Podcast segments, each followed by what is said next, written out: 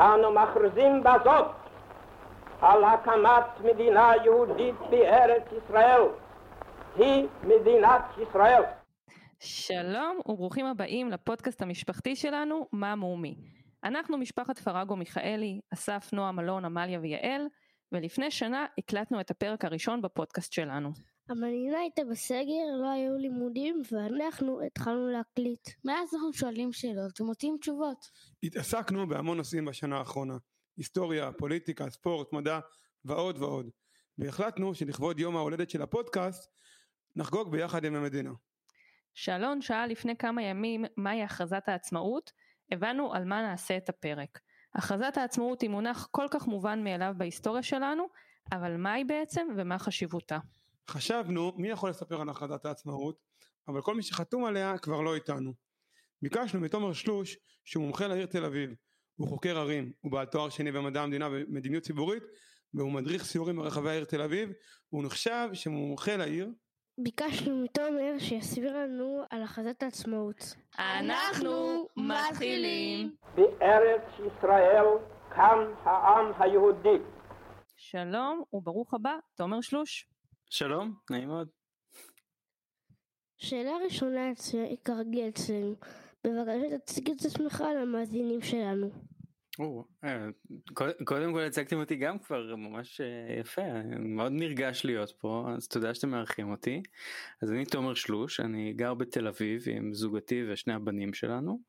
אה, אני מדריך סיורים היסטוריים בתל אביב, בעיקר למשפחות, ובסיורים שלי מביא כל מיני סיפורים מפעם, כך, של, כך שאלה אומנם סיורים היסטוריים, אבל זה לא שיעור היסטוריה, אין מבחן בסוף. אז אה, זה, זה הכיוון. חוץ מזה אני גם כותב פרקים עבור הפודקאסט היסטוריה לילדים של יובל מלכי האלוף וכבר הגענו ליותר משני מיליון האזנות בפודקאסט הזה זכינו בפודקאסט של השנה בקטגוריית הילדים אה, אז אה, ממש אה, ממש כיף להגיע לכל כך הרבה זוגות אוזניים ויצאו גם יותר ממאה פרקים בארבע שנים האחרונות שבערך חצי מהם אני כתבתי על בן גוריון על הרצל על הקרקס על לאה גולדברג והכי פופולרי היה הפרק על ההיסטוריה של הגלידה, הארטיק והפיצה. אפשר להבין למה. אז אה, זה אני, אה, מדריך סיורים בתל אביב, מאוד אוהב היסטוריה וגם אה, כותב אה, פודקאסט אה, לילדים.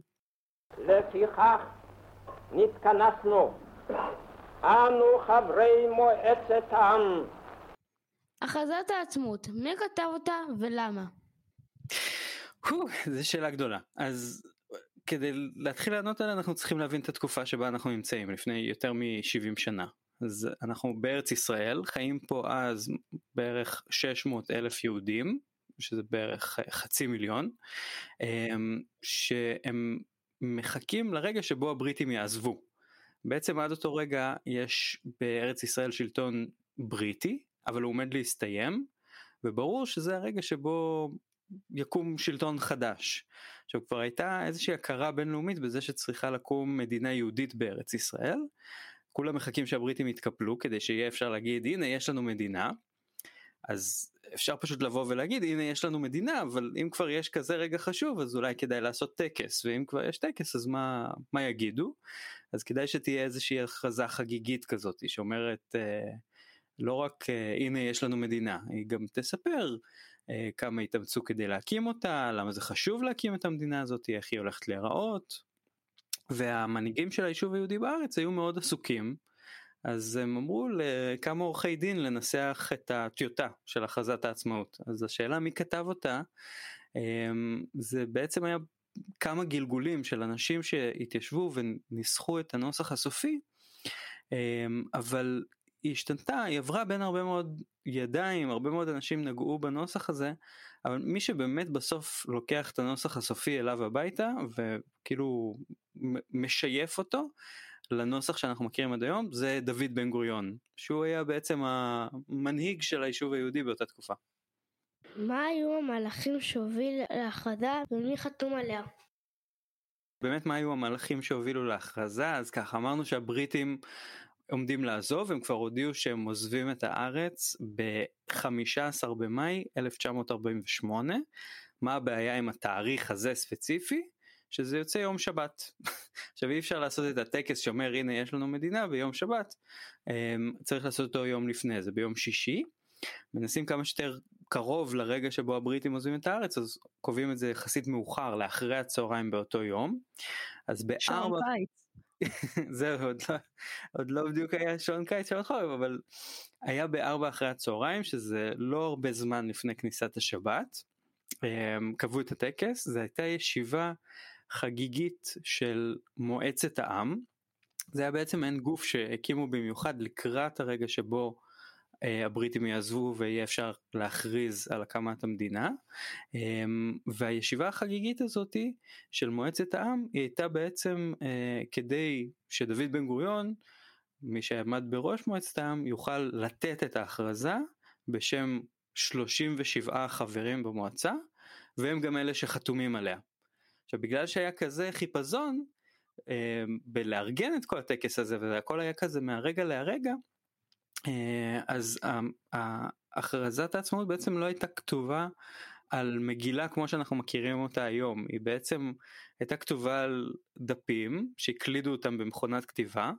צריך אולי להסביר מה זה מכונת כתיבה היום כי כבר אין כזה דבר אבל פעם לפני שהיו מחשבים היו מעין מכונות כאלה שגם כן הייתה להם מקלדת והיו מקלידים את האותיות והמכונה הזאת הייתה מוציאה החוצה דפים שהם כבר היו מודפסים בעצם עם האותיות האלה. אז ב... בהכרזת העצמאות, בטקס הכרזת העצמאות דוד בן גוריון בעצם עומד על הבמה ומתחיל להקריא את הנוסח אבל מדפים לבנים כמו שאנחנו מכירים אותם כי פשוט עוד לא הספיקו להכין את המגילה הזאת בזמן.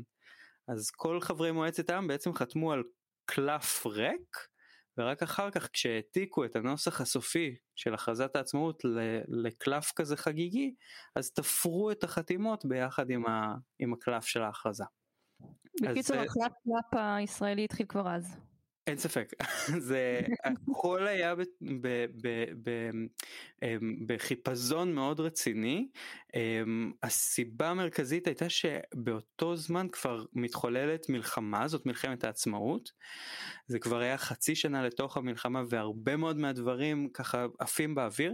עד הרגע האחרון לא היה בטוח בכלל שתקום מדינה. עוד המנהיגים של היישוב היהודי התעסקו בשאלות אמ, הרות גורל האם בעצם לקיים את ההכרזה ההכרזה הזאת היא בעצם אומרת שיפתח שלב חדש גם כן במלחמה שהמדינות השכנות ירצו לתקוף את מדינת ישראל הצעירה אמ, ו- ובעצם ממש עד לרגע האחרון התעסקו בשאלות מאוד מאוד מהותיות והכל התארגן ככה בזריזות אז כן מש- מאז ועד היום אנחנו ב- בהזדרזות.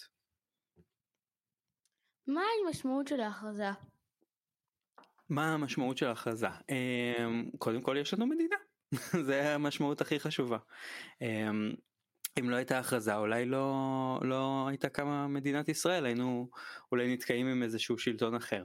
אבל uh, בעצם כשאנחנו חוגגים כל שנה את יום העצמאות אנחנו בעצם חוגגים את יום השנה שבו ניתנה הכרזת העצמאות. בעצם יום העצמאות זה היום הולדת של הכרזת העצמאות ואנחנו מציינים את זה מדי שנה אז אנחנו יכולים להבין שזה די חשוב.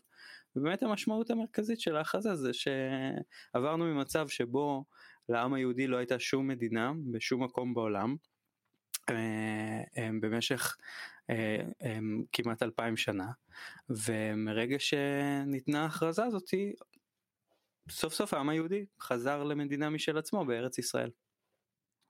מעבר uh, לדבר הגדול שציינת כרגע, uh, איזה השפעה יש להכרזה עלינו היום, 72 שנים אחרי שהיא התפרסמה? כן, מעבר לזה שיש לנו מדינה, זה יש כמובן... יש מדינה, שזה הדבר הגדול, והיום אחרי 72 שנים, uh, מה אתה יכול להגיד על ההשפעה שלה? כן.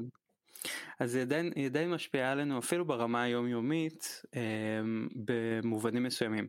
אמ, זה, זה קצת מסובך אבל להכרזת העצמאות יש גם בעצם איזושהי משמעות משפטית.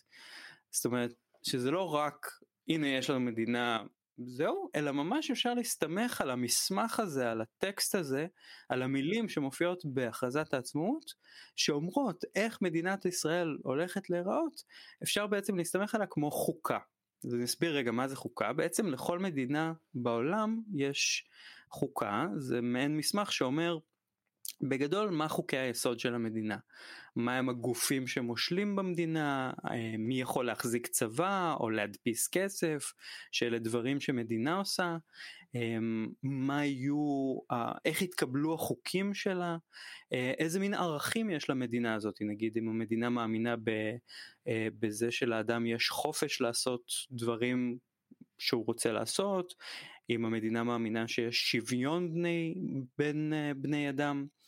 הרעיונות האלה הם נורא מופשטים אבל הם נורא משמעותיים ליומיום שלנו לחוויה שלנו ב, ב, בחיים במדינה שלנו.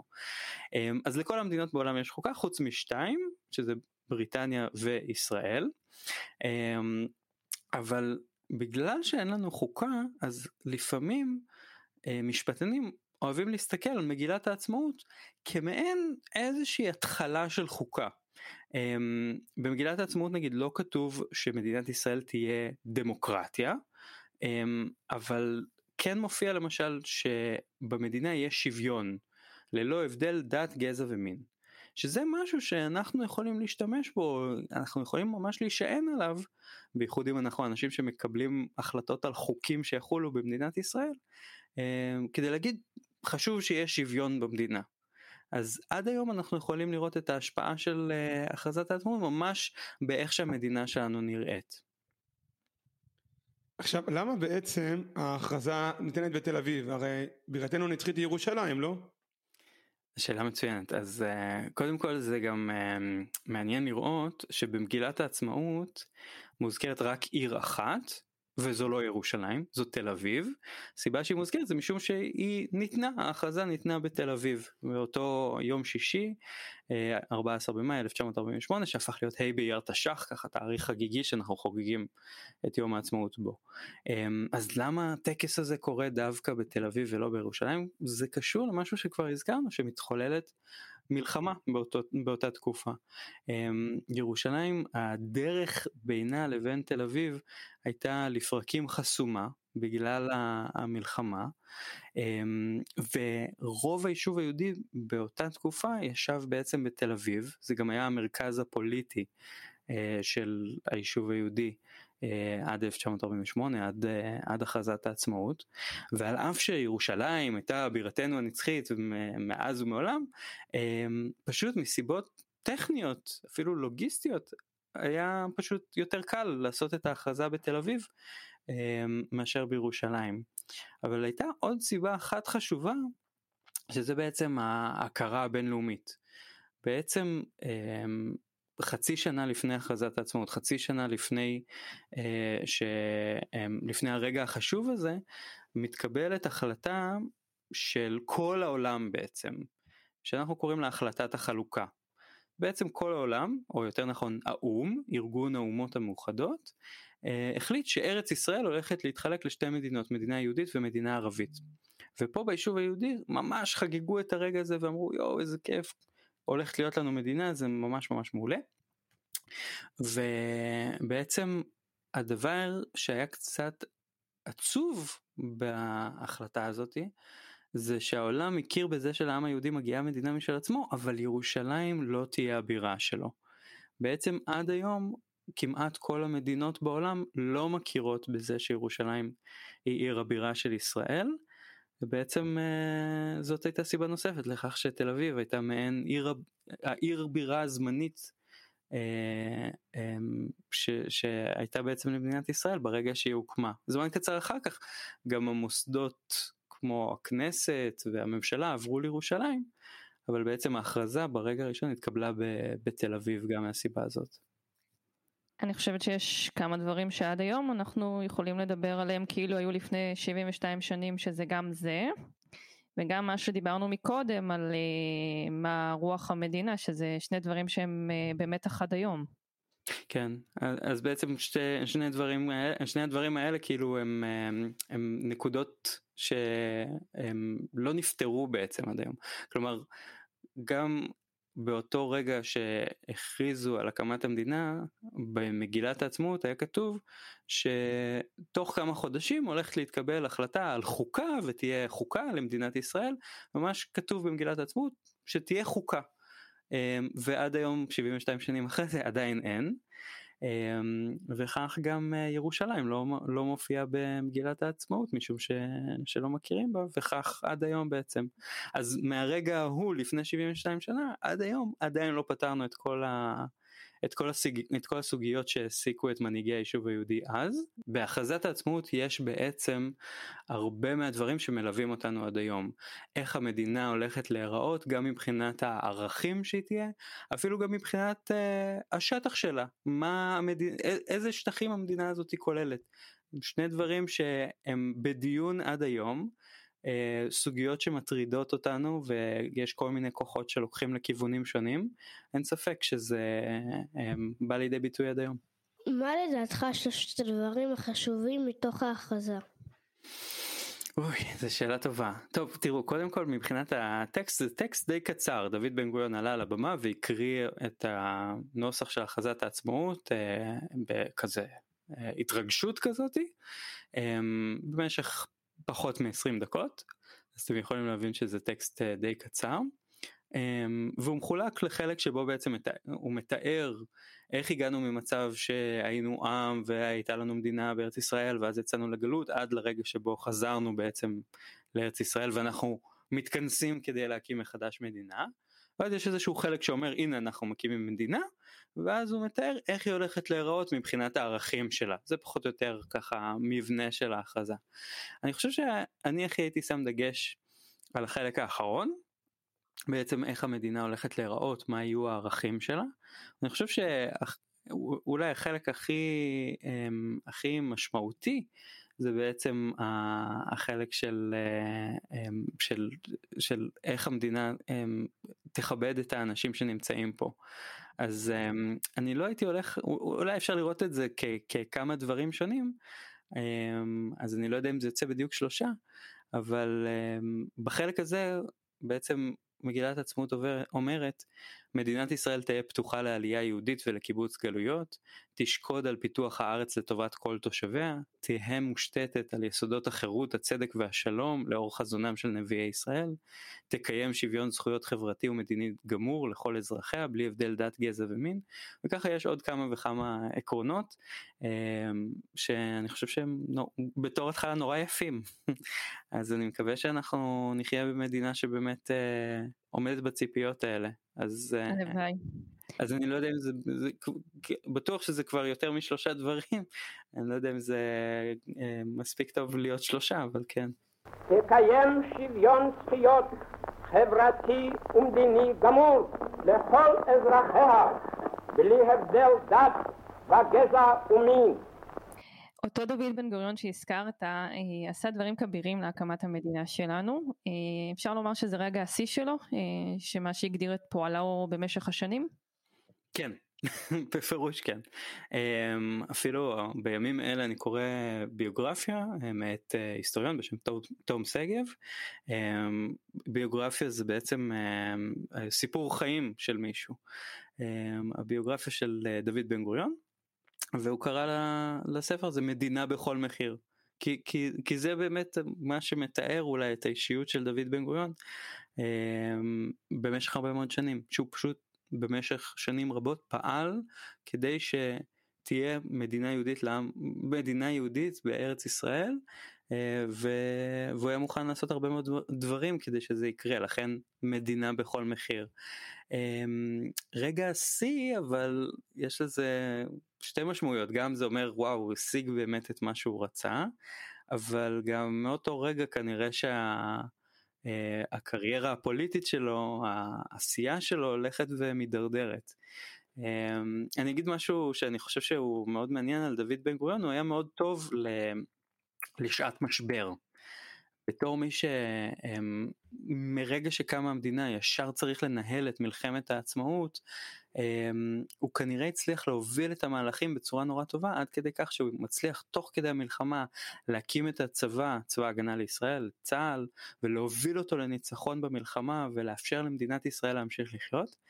אבל השנים שלאחר מכן הם כבר לא היו הם, הם, רגעי הכרעה כאלה גדולים, או יותר נכון ההכרעות הלכו ונעשו יותר קטנות, יותר יומיומיות, ובמקום הכרעות כאלה גדולות, אה, שבן גוריון היה צריך לקבל והוא כנראה ידע לקבל אותנו אולי יותר טוב ממנהיגים אחרים. אז הוא אה, כנראה התחיל להשתעמם ו...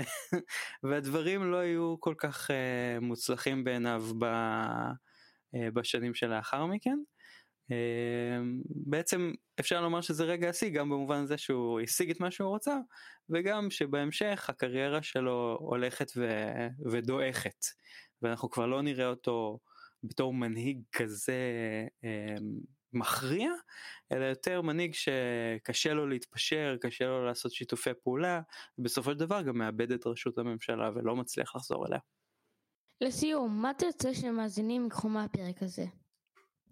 Um, מה הייתי רוצה שיקחו מהפרק הזה? זו שאלה טובה. Um, הייתי רוצה שיקחו um, גם את החשיבות של מגילת העצמאות בתור הרגע שבו קמה לנו מדינה אחרי הרבה מאוד שנים שהרבה מאוד אנשים חיכו וציפו ורצו שהיא תהיה סוף סוף יש לנו אותה ואנחנו אה, לעולם לא נוכל לקחת אותה כמובנת מאליה. זה במידה רבה סוג של נס שקרה לנו שהצלחנו לחזור לארץ ישראל ולהקים פה מדינה מחדש. אה, והדבר השני אני חושב שהייתי לוקח את זה קדימה הייתי מנסה אמ, לעודד את המאזינות ומאזינים שלנו לחקור עוד, לדעת עוד. אני יודע שיש אה, בפודקאסט שלנו, של היסטוריה לילדים, פרק על דוד בן גוריון, גם פרק על מלחמת העצמאות, גם פרק על הקמת תל אביב, שככה קשור אמ, לעניין הזה של הקמת המדינה, כי בעצם בתל אביב אה, הוכרז על הקמת המדינה. אז אפשר לשמוע עוד ולהחכים עוד ולגלות עוד על הרגע הזה של הכרזת העצמאות. ולהבין איך הוא קשור לחיים שלנו עד היום. מבטיחים לעשות זאת. תודה רבה לך תומר, היה היסטורי. בשמחה רבה, שמחתי להיות פה, אני מקווה שיצא לנו עוד uh, להיפגש ואולי לטייל בתל אביב ולראות את המקום שבו הוכרז על הקמת המדינה, את היכל העצמאות בשדרות רוטשילד בתל אביב, ולספר את הסיפור הזה גם שם. מבטיחים להגיע לאחד הסיורים. מדינת ישראל מתפנה לחגוג אחרי שנה מטורפת. אנחנו מאחלים ליום עצמאות שמח. מזמינים את כולם להאזין לכל הפרקים שלנו מהשנה האחרונה ולעקוב אחרינו באפליקציות השונות. נגיד תודה למאוס פלד על עריכת הסאונד ותודה לכם. ביי ביי. כל הארץ דגלים דגלים